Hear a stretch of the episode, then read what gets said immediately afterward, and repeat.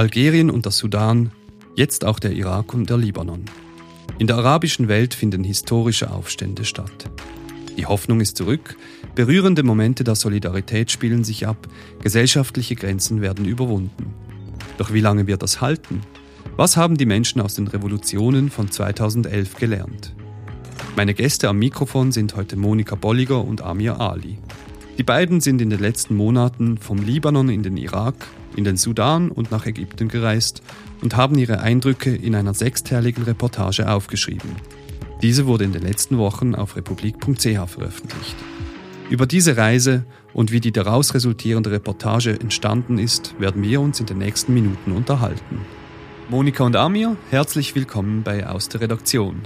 Zum Einstieg eine große Frage. Mir ist bewusst, dass die nicht ganz einfach so auf die Schnelle zu beantworten ist. Trotzdem, wie würdet ihr den Zustand der arabischen Welt knapp acht Jahre nach den Aufständen von 2011 beschreiben?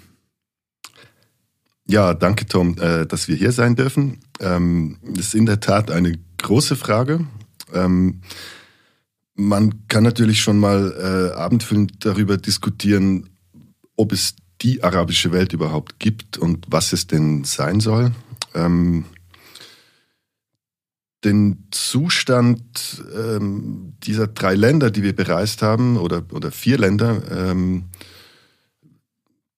da gibt es bestimmt Gemeinsamkeiten, aber auch sehr viele Unterschiede. Ähm, die, die, Region an sich ist natürlich ein, ein, eine Weltgegend, die sehr stark im Fluss ist derzeit. Ähm, das gilt wahrscheinlich für alle Weltgegenden, aber in der arabischen Welt, im Nahen Osten, ähm, manifestiert sich das gerade sehr ähm, stark an gewissen Orten.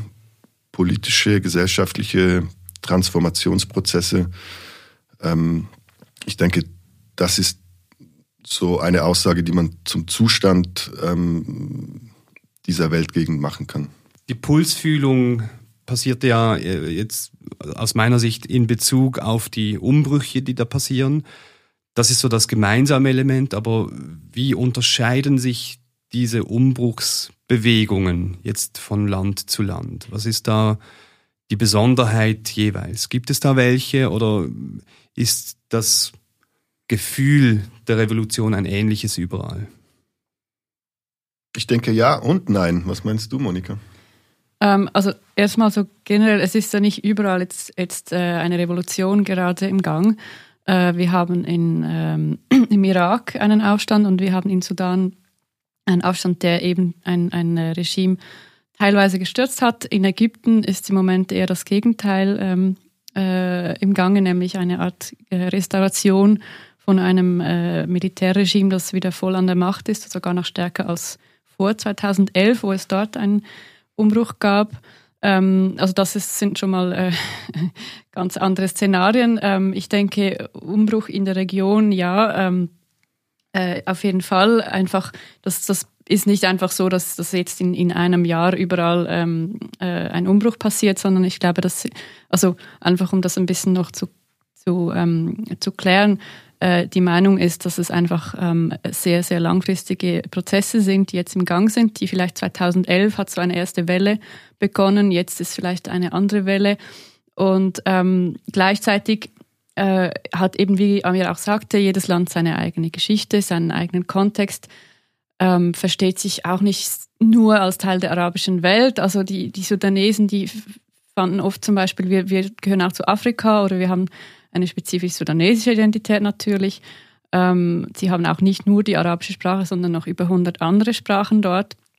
Ähm, und die Ägypter, die identifizieren sich vielleicht mit den Pharaonen auch ein bisschen. Die Libanesen, die sagen manchmal, ja, je nachdem, woher sie sind, ähm, dass sie eigentlich gar keine richtigen Araber sind und, und haben einen starken Bezug zu Europa ähm, und so weiter. Also hier gibt es, glaube ich, auch von der, vom Bezug her Unterschiede. Gleichzeitig ähm, gibt es in der Sprache ähm, so ein einendes Element, auch wenn die Dialekte dann sehr unterschiedlich sind, aber man kann äh, auch Bezug nehmen ähm, und vielleicht verfolgt das auch ein bisschen mehr, weil man durch die Sprache einen besseren Zugang hat.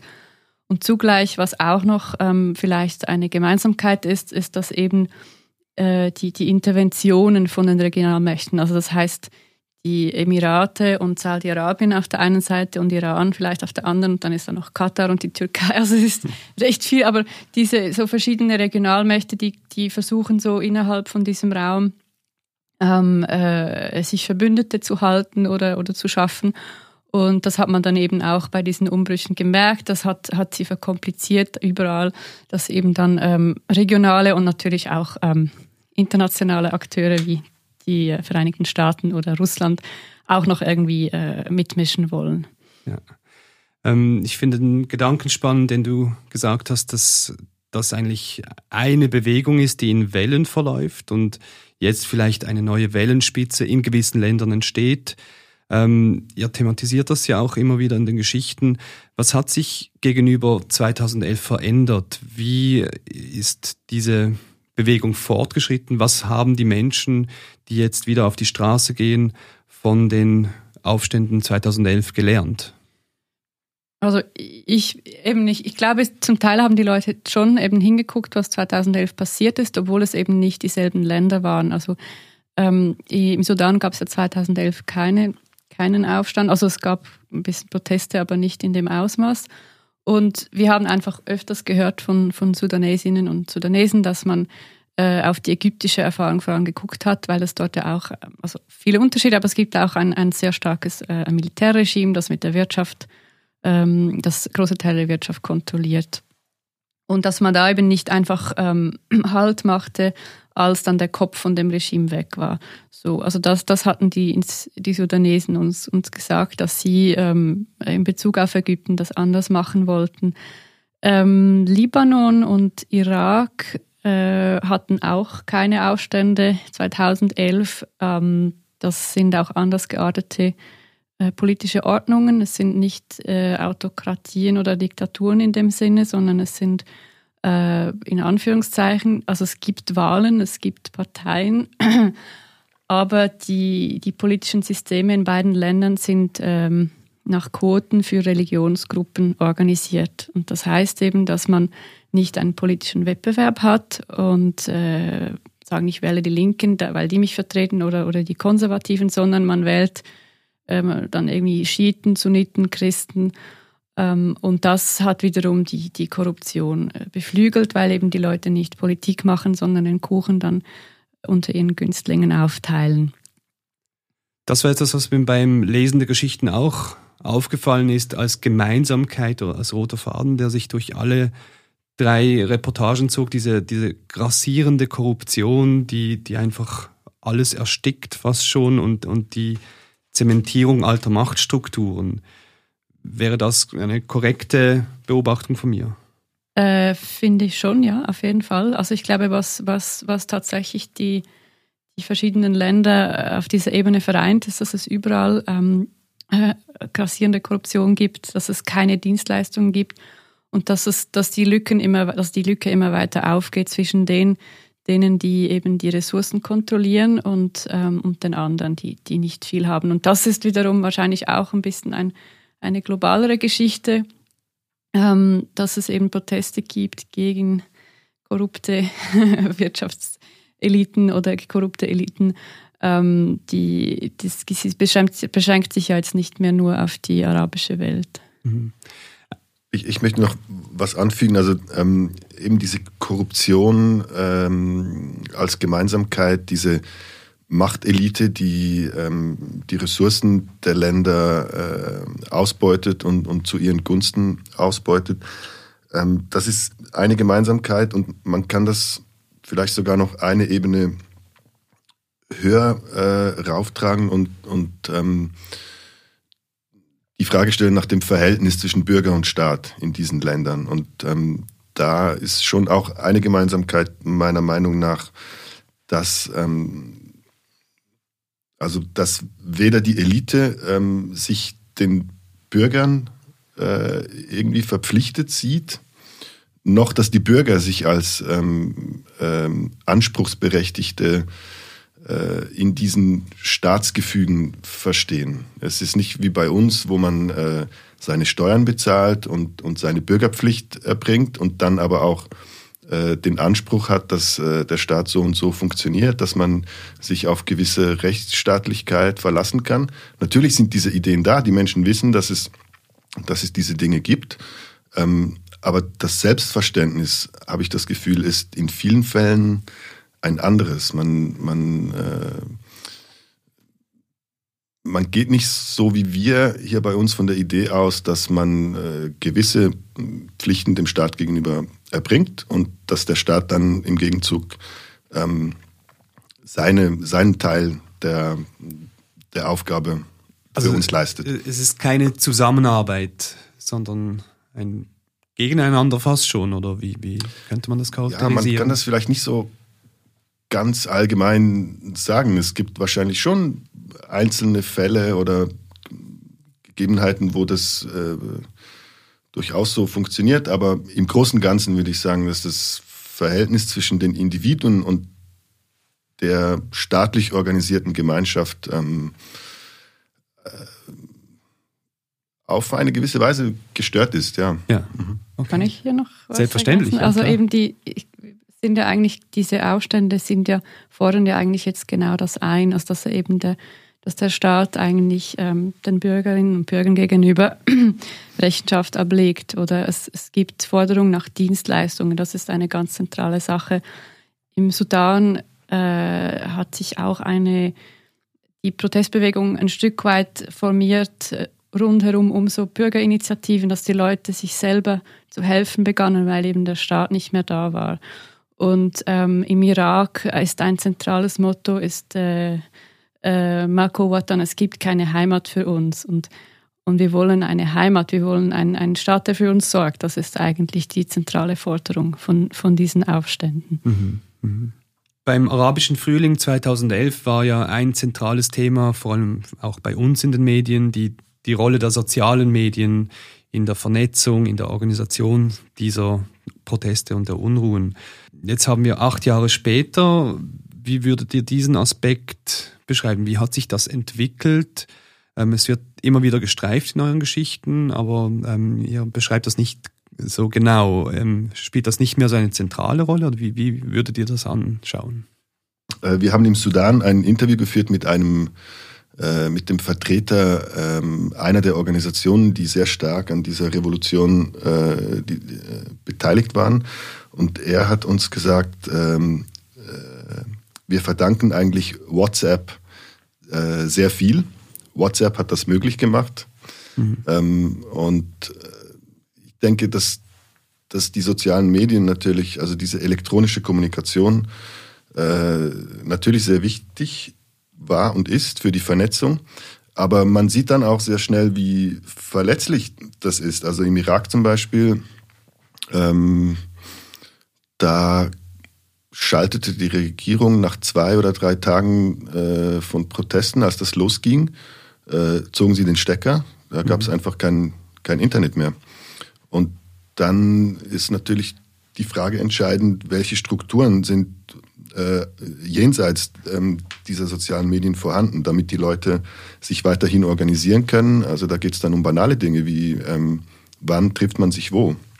Und äh, da ist dann schon entscheidend, dass man äh, andere Netzwerke hat als, als die sozialen Medien. Das ist natürlich ein Weg, um sich um sehr leicht eine große Menge von Menschen zu mobilisieren und zu organisieren. Ähm, aber ist halt im Endeffekt dann auch in der Hand der Machthabenden. Mhm. Ihr wart ja jetzt während mehreren Monaten vor Ort, habt die Geschehnisse, die auch, glaube ich, für euch teilweise etwas unerwartet waren, ähm, hautnah begleitet. Hier bei uns wird das natürlich über die Medien vermittelt. Wenn ihr die Berichterstattung hier euch anguckt, wie äh, akkurat ist die? Ähm, macht das irgendwie Sinn für euch? Passt das? Oder gibt es da irgendwelche Gaps, ähm, die, die ihr jetzt vielleicht auch mit eurer Geschichte füllen wollt? Also ich persönlich war ein bisschen irritiert darüber, als äh, also wie die Art und Weise, wie über den Tod von Baghdadi äh, berichtet wurde, ähm, vom IS äh, sogenannten Kalifen. Ähm, das schien mir, das war irgendwie wochenlang, äh, haben die Medien über nichts anderes geschrieben und berichtet und geredet und ähm, gleichzeitig gab es eben im Irak diesen Aufstand Und kurz darauf hat es im Libanon auch angefangen. Und Baghdadi war, also für mich, meiner Meinung nach ist das, ist das relativ unbedeutend, weil der IS als, als, sagen wir, Entität ist vorerst mal besiegt. Das heißt aber nicht, dass, dass die Ideologie besiegt ist oder die Idee oder, oder dass das nicht, dass die, die Leute, die, die Extremisten verschwunden sind. Die sind ja irgendwie immer noch da, vielleicht im Untergrund.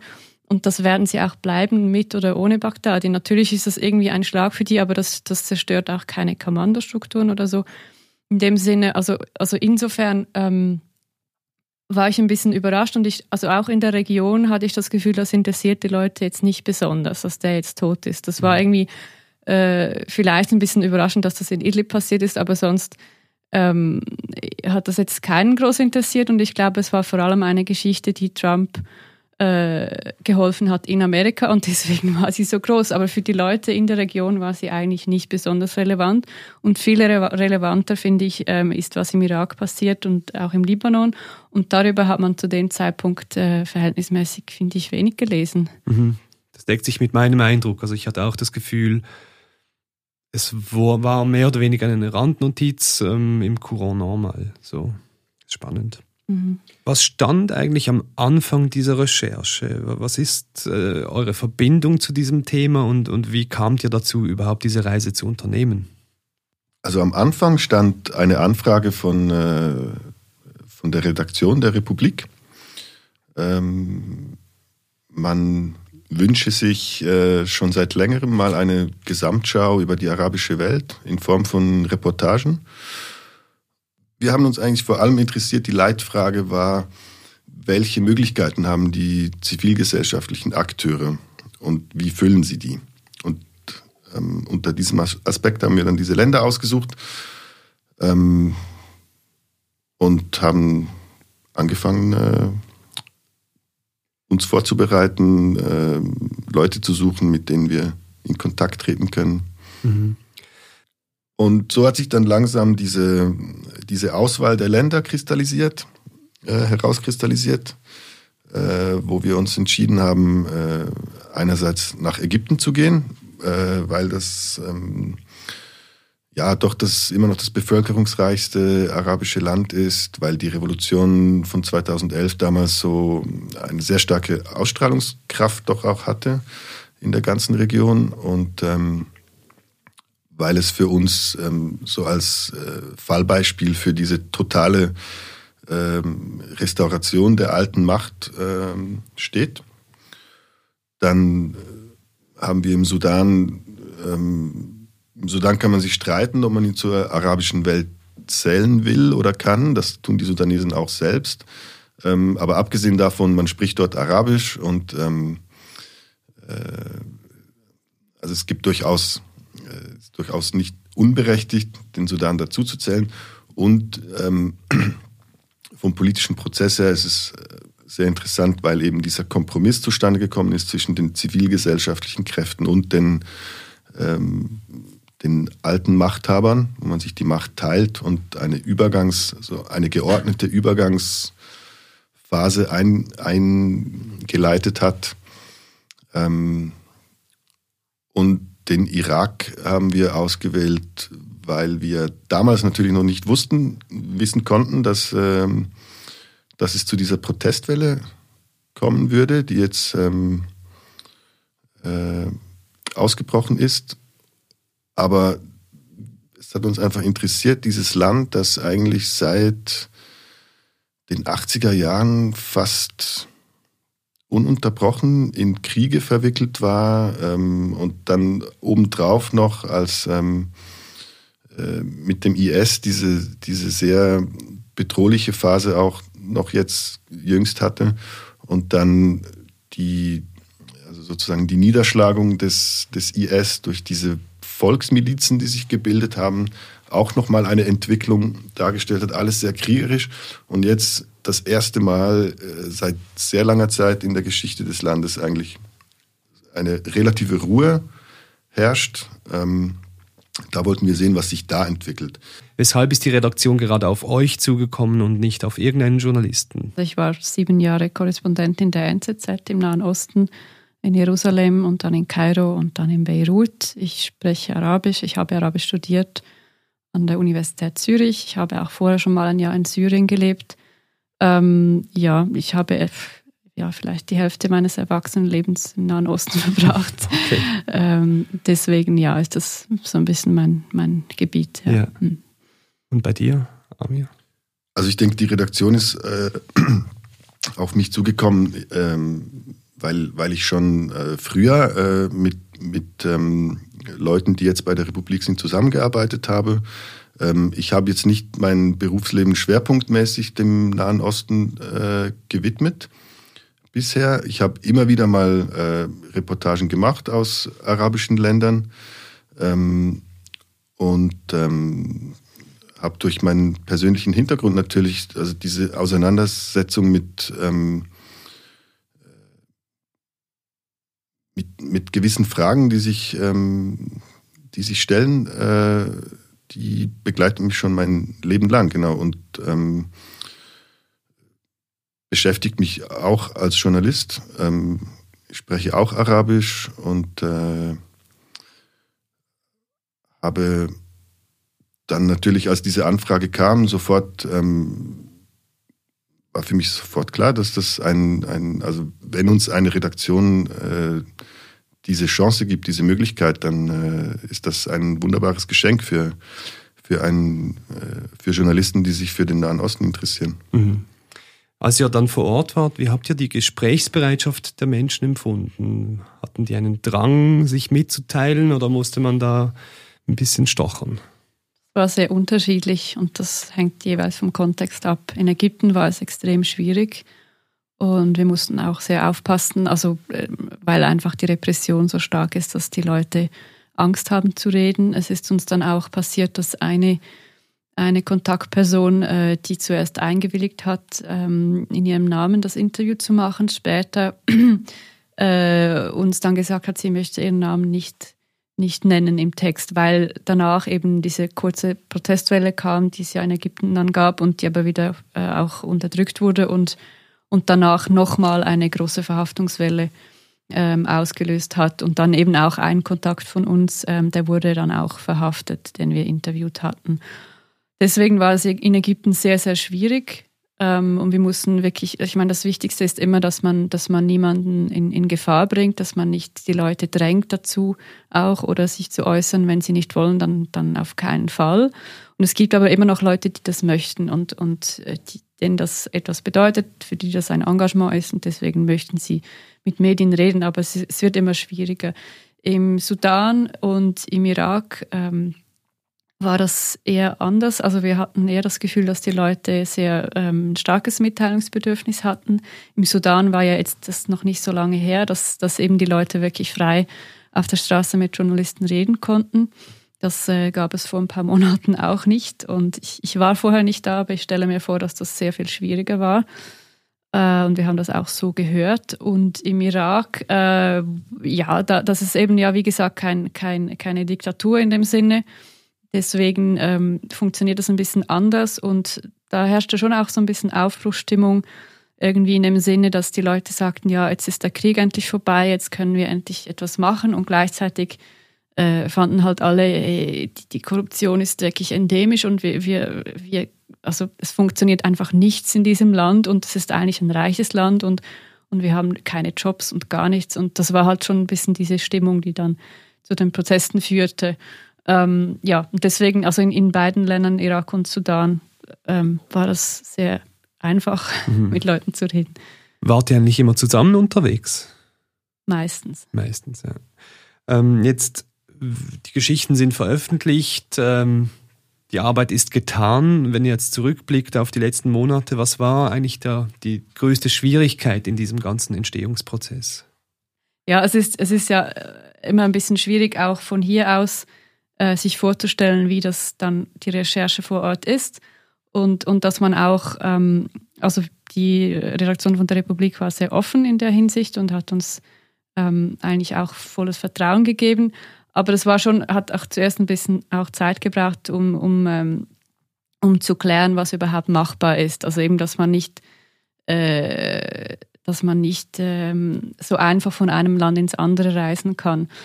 Und, und dann war halt schon, glaube ich, die größte Herausforderung eben der Zugang, also dass wir überhaupt die Visa bekommen haben.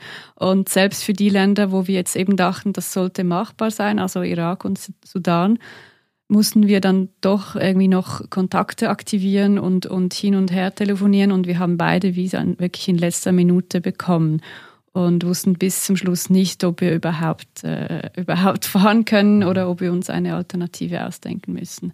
Und das ist halt, ja, das ist im Moment ein, ein großes Problem für Journalismus in der Region, dass es einfach extrem schwierig ist, überhaupt Visa zu bekommen und, und, und in ein Land zu fahren. Mhm. Jetzt beim Lesen der Geschichten sind mir auch immer wieder die wirklich starken Bilder ins Auge gestochen Soweit ich gesehen habe, habt ihr mit verschiedenen Fotografen zusammengearbeitet. Ähm, wie habt ihr diese gefunden? Wie ist diese Zusammenarbeit entstanden und wie ist die abgelaufen? Das war eigentlich die Bildredaktion von der Republik, die Fotografen mehr oder weniger ausgesucht haben. Manchmal haben wir äh, noch Vorschläge gemacht und, und wir haben dann mit denen Kontakt aufgenommen und natürlich waren die nicht die ganze Zeit dabei, also leider nicht, aber das war vom Budget her nicht möglich. Aber ja, ich finde auch, dass das sehr, schöne, sehr, schöne, sehr schönes Bildmaterial entstanden ist. Wir haben, also ich weiß nicht, wie man das sonst machen würde, aber ich, ich mache das immer so, wenn ich arbeite, dass, dass ich äh, Fotografen mitnehme und versuche zu erklären, was die Geschichte ist. Und, und ähm, in der Regel versuchen die Fotografen dann auch zu verstehen oder worum es geht und, und bringen sich manchmal auch ein. Also wir haben wir haben auch gute Erfahrungen gemacht mit den Fotografen und Fotografinnen, dass die selber auch ähm, sogar noch Ideen auch ähm, eingebracht haben für die Geschichten. Das waren aber teilweise auch einheimische Fotografen. Das waren alles Einheimische. Alles Einheimische, mhm. ja, genau. Das fand ich auch noch interessant, also die Bylines so zu lesen. Gut, ähm, jetzt eben die Früchte von sechs Monaten harter Arbeit sind in der Welt da draußen. Wie fühlt sich das für euch an? Also ich bin, ich bin erleichtert, dass wir es geschafft haben. Das war ein ziemlicher Brocken Arbeit, äh, ziemlich konzentriert. Also ich, ich würde normalerweise mache ich so, würde ich sagen, ein, maximal eine Reise pro Monat und nicht drei Reisen in sechs Wochen. Mhm. Ähm, das war sehr intensiv und dann auch das alles ähm, zu verarbeiten und aufzuschreiben. Äh, für mich waren es auch zwei neue Länder, also Irak und Sudan, kannte bis jetzt äh, viele arabische Länder, aber die beiden nicht. Und das war einfach sehr, sehr viel ähm, zu verdauen für uns, glaube ich, oder? Also mhm. ja, inhaltlich, logistisch. Es war sehr viel in, in sehr kurzer Zeit. Ähm, dann muss man sich auch noch bewusst sein, dass das Reisen in diesen Ländern, mal unabhängig davon, dass es natürlich viel Arbeit war, ähm, das Reisen in diesen Ländern ist einfach anstrengend. Es, ist, äh, es war immer noch sehr heiß, äh, als wir dort waren, Ende August, September. Ähm, also im Irak hatten wir zum Teil Temperaturen um die 40 Grad immer noch. Ähm, dann äh, haben wir uns natürlich vor, äh, vorwiegend in Städten bewegt. Ähm, die Städte ähm, sind häufig ist viel Verkehr, ähm, viele Menschen, es sind viele Eindrücke, es ist lärmig, es ist, ähm, das ist natürlich das, was auch dann die Faszination dieser Orte ausmacht, aber es ist ermüdend. Es sind sehr viele Reize. Ähm, also schon auf dieser Ebene ist es, ist es anstrengend. Und ähm, Dazu kommt, dass wir natürlich die, die Zeit damit verbracht haben, äh, Leute zu treffen, mit denen zu reden. Ähm, wir haben die ganze Zeit Informationen aufgenommen, äh, mussten das verarbeiten und haben dann ähm, am Ende nochmal äh, drei oder vier Wochen äh, gehabt, wo wir das alles dann wirklich niedergeschrieben haben. Ähm, das war sehr anstrengend und ähm, ich bin so gesehen jetzt ähm, auf, auf, also in dieser Hinsicht ähm, froh, dass es vorbei ist. Ähm, ich bin sehr dankbar dafür, dass ich diese Erfahrung äh, habe machen dürfen. Ja, es ist natürlich schön, am Ende die Geschichten zu sehen, vor allem mit den Bildern zusammen, dass das, wenn das wirklich äh, dann publiziert wird. Ähm, ja, es ist eigentlich ein, ein schönes Gefühl. Dass es greifbar wird und ja, jetzt draußen ja. ist. Gut, also dann vielen herzlichen Dank erstmal für eure Arbeit, dann aber auch für die Zeit, die ihr euch genommen habt, hierher zu kommen und über diese Arbeit zu sprechen. Und ja, jetzt wünsche ich euch gute Erholung. Danke. Besten Dank.